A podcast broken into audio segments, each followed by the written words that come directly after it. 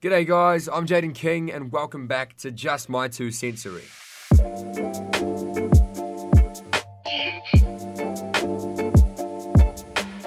Last week, I watched a movie with absolutely no audio. It was Primer, and just so everyone knows, I knew nothing about that movie at all. There were no actors I knew. The only thing I'd seen of it was on confusing movie lists. So I was going in completely blind which is exactly what I'm doing this week. I'll be watching a movie with absolutely no visuals. And it's not going to be like a descriptive book, it's going to be an actual movie, which is going to be very difficult.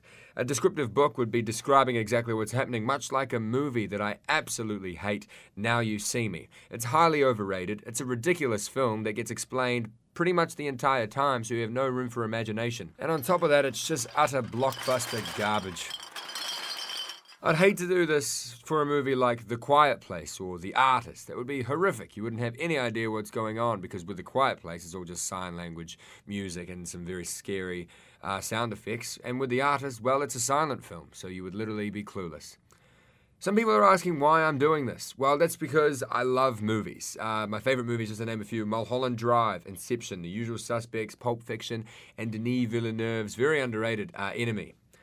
And I want to break down confusing films. That's what I wanted to do with my podcast. I wanted to talk about some of the most confusing films I could think of. But uh, I wanted to make it harder and I wanted to add a twist. So that's where the whole sensory comes into it.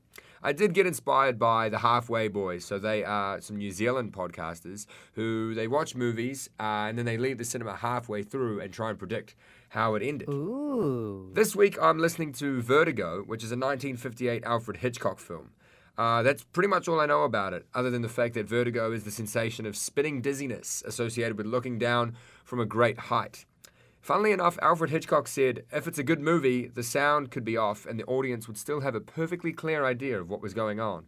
If that's the case, then Primer is a fucking shit movie because I had no idea what was going on. Though, to be honest, I think that may have been the case if the sound was on as well, and that may have been what the movie was going for, but who knows? Well, I tell you what, we will know in a couple of weeks.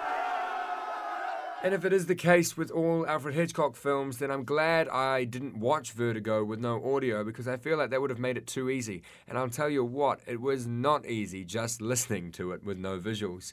So if you haven't seen Vertigo, tread carefully. There are some spoilers coming up.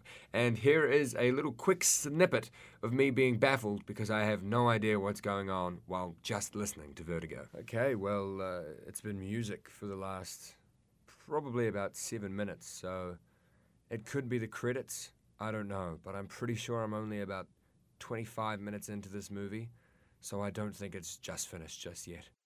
He's been tasked with following a man he knows wife, and I think that's what all this music is because this you can still hear cars, you can still hear footsteps, so just a lot of he's, he's got to be silent if he's following her, obviously. So I think he's doing a great job of following her uh, at the moment. That's what I'm guessing from what I can hear. Uh, the music is very, it's kind of very suspenseful for me. I actually wrote down in my notes uh, another period of long music, very suspenseful, keeping me on. Oh my goodness, I just got a huge fright. That's what I wrote in my notes uh, for a scene where I got a massive fright.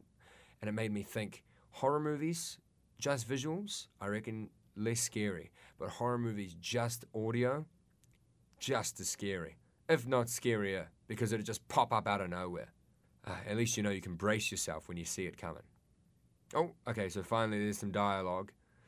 Okay, he's spinning yarns to some lady. She works at a hotel. Okay, thank goodness. Thank goodness the movie's still on. um, okay, no, she's saying she can't divulge information on customers. He shows the badge by the sounds of things because she's she's she's shifted. She's agreeing to show him uh, to uh, to tell him about. He's asking about the lady that uh, that stays in the certain room. Oh my gosh, big WTF moment. Her name is different to what she's been saying it is. It's something from the past. It's something. Oh no, it's a, it's a portrait that she co- constantly visits. Okay, this is getting very juicy, very interesting. Okay, he wants to go and see her. Oh my, oh my, that's the biggest WTF moment up to date. She just said, but she hasn't been here today. And my main boy, John or Scottie or whatever his name is, is like, uh, but I was just following her here. She just came in just five minutes ago. And the lady's like, no, she definitely hasn't. Look, her keys are still up there. huge WTF moment. I wish I could see what's going on. Maybe our main character is a little bit stuffed up in the head, but Vertigo, you've lost me. Well, to be fair, it had actually done quite the contrary of losing me. It had grabbed me, it had hooked me in. I was just lost in terms of I don't know what was going on. So, without any further ado, let's crack on to The Breakdown. So let's go to the beginning. Uh, we're introduced to Johnny, and he's leaving the police force because he has acrophobia, which gives him vertigo. And uh, but he gets a call from an old college buddy who hasn't seen in ages, who wants him to investigate his wife. And uh, so he goes and sees him, and he believes that his wife is possessed. So Gavin, who's who's asked Johnny, believes his wife Madeline is possessed. And uh, Johnny's very skeptical of this, but he agrees to it. So he follows her around, and we learn that she's obsessed with a woman who committed suicide years ago, and that's who Gavin believes is possessing her. And uh, turns out actually it's her great grandma who died at age 26, and Madeline is 26, so Gavin is a bit worried about that. But uh, but Madeline knows nothing of this past, so she must be possessed. That's kind of what it's insinuating. And at one stage, she jumps off the Golden Gate Bay, but uh, Johnny saves her, and they end up falling in love. Uh, they, they, they spark a, that just sparks a match and it just becomes a bit of a love story. My boy Johnny gets really, really obsessed with her. Things get a bit weirder though when uh, Madeline describes a dream and Johnny's like, "That's not a dream. You've been there before. I've seen you there." So this whole idea of possession is it's it's it's very, very plausible. And they fall more and more in love. But then Madeline knows she's going to die soon. So uh, after some bloody scary music that terrified my eardrums, uh, there's a huge scream and it sounds as though she dies. And in the next scene, it's at court, and uh, it is confirmed that uh, she committed suicide. And who knows, uh, maybe under possession. That's what Gavin says to Johnny. He says, Don't worry, mate, it was out of your hands. She was possessed. But Johnny couldn't save her because of his, uh, because of his acrophobia.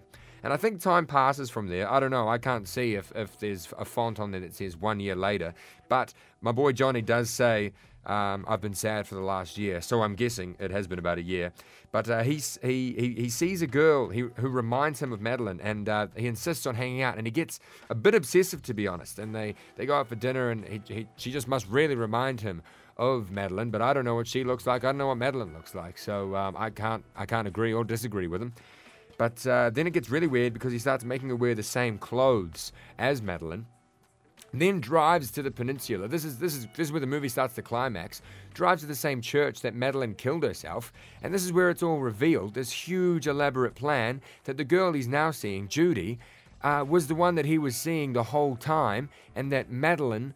Uh, is, is is dead, but they must have just looked very, very similar. And Gavin murdered his wife, Madeline, and got the bro Johnny to watch over it all because he knew Johnny had a fear of heights and wouldn't save Madeline. So it was just this huge, elaborate plan. But uh, Johnny is a good detective. He's cracked the case, taken Judy uh, back to the church. Then some terrifying music plays, church bell rings, some voice uh, says something very, very scary. It sounds maybe like a ghost, or maybe even the ghost of their great grandmother that uh, was possessing someone. And then there's a scream, and then the movie ends. So my first theory is the fact that the movie kind of explains itself because the plot is in the audio, which is very I'm very thankful for that. But the only ambiguous thing was the ending. So I'm gonna have a stab in the dark and say that both Judy and Johnny fell, and they are both dead in the end. Shush. So my second theory is a little bit more far-fetched, but I do like thinking outside of the box. So here it is. Johnny is actually crazy. What? And uh, there's another lady he's been talking to throughout the entirety of the film that I didn't mention in the plot, and her name is Mitch. Found that a little bit weird, but I'm guessing she is his psychiatrist. And he's obsessing over Madeline, and he made up Gavin as an excuse to follow her around. And in this uh, dream, he's the hero of the story. You know, he saved her from the Golden Gate Bay. When in reality, he's he's he's got vertigo. He's terrified of it, and he also has another dream, a nightmare where he can't save her and uh, she rejects him in real life, but in his dreams, they're actually in love. So he kidnaps her to conquer his fear and gain her love, and then he takes her to the church where he had that nightmare, but he can't do it, and she falls to her death. Shush. Both theories are pretty dark there, but thanks for listening. Hope you enjoyed it. There's a lot going on next week. I'll be slowly uncovering how close my theories are to the actual happenings of the movies. And if you want to know more, check out my Facebook and Instagram pages. Hope to see you next week. Cheers.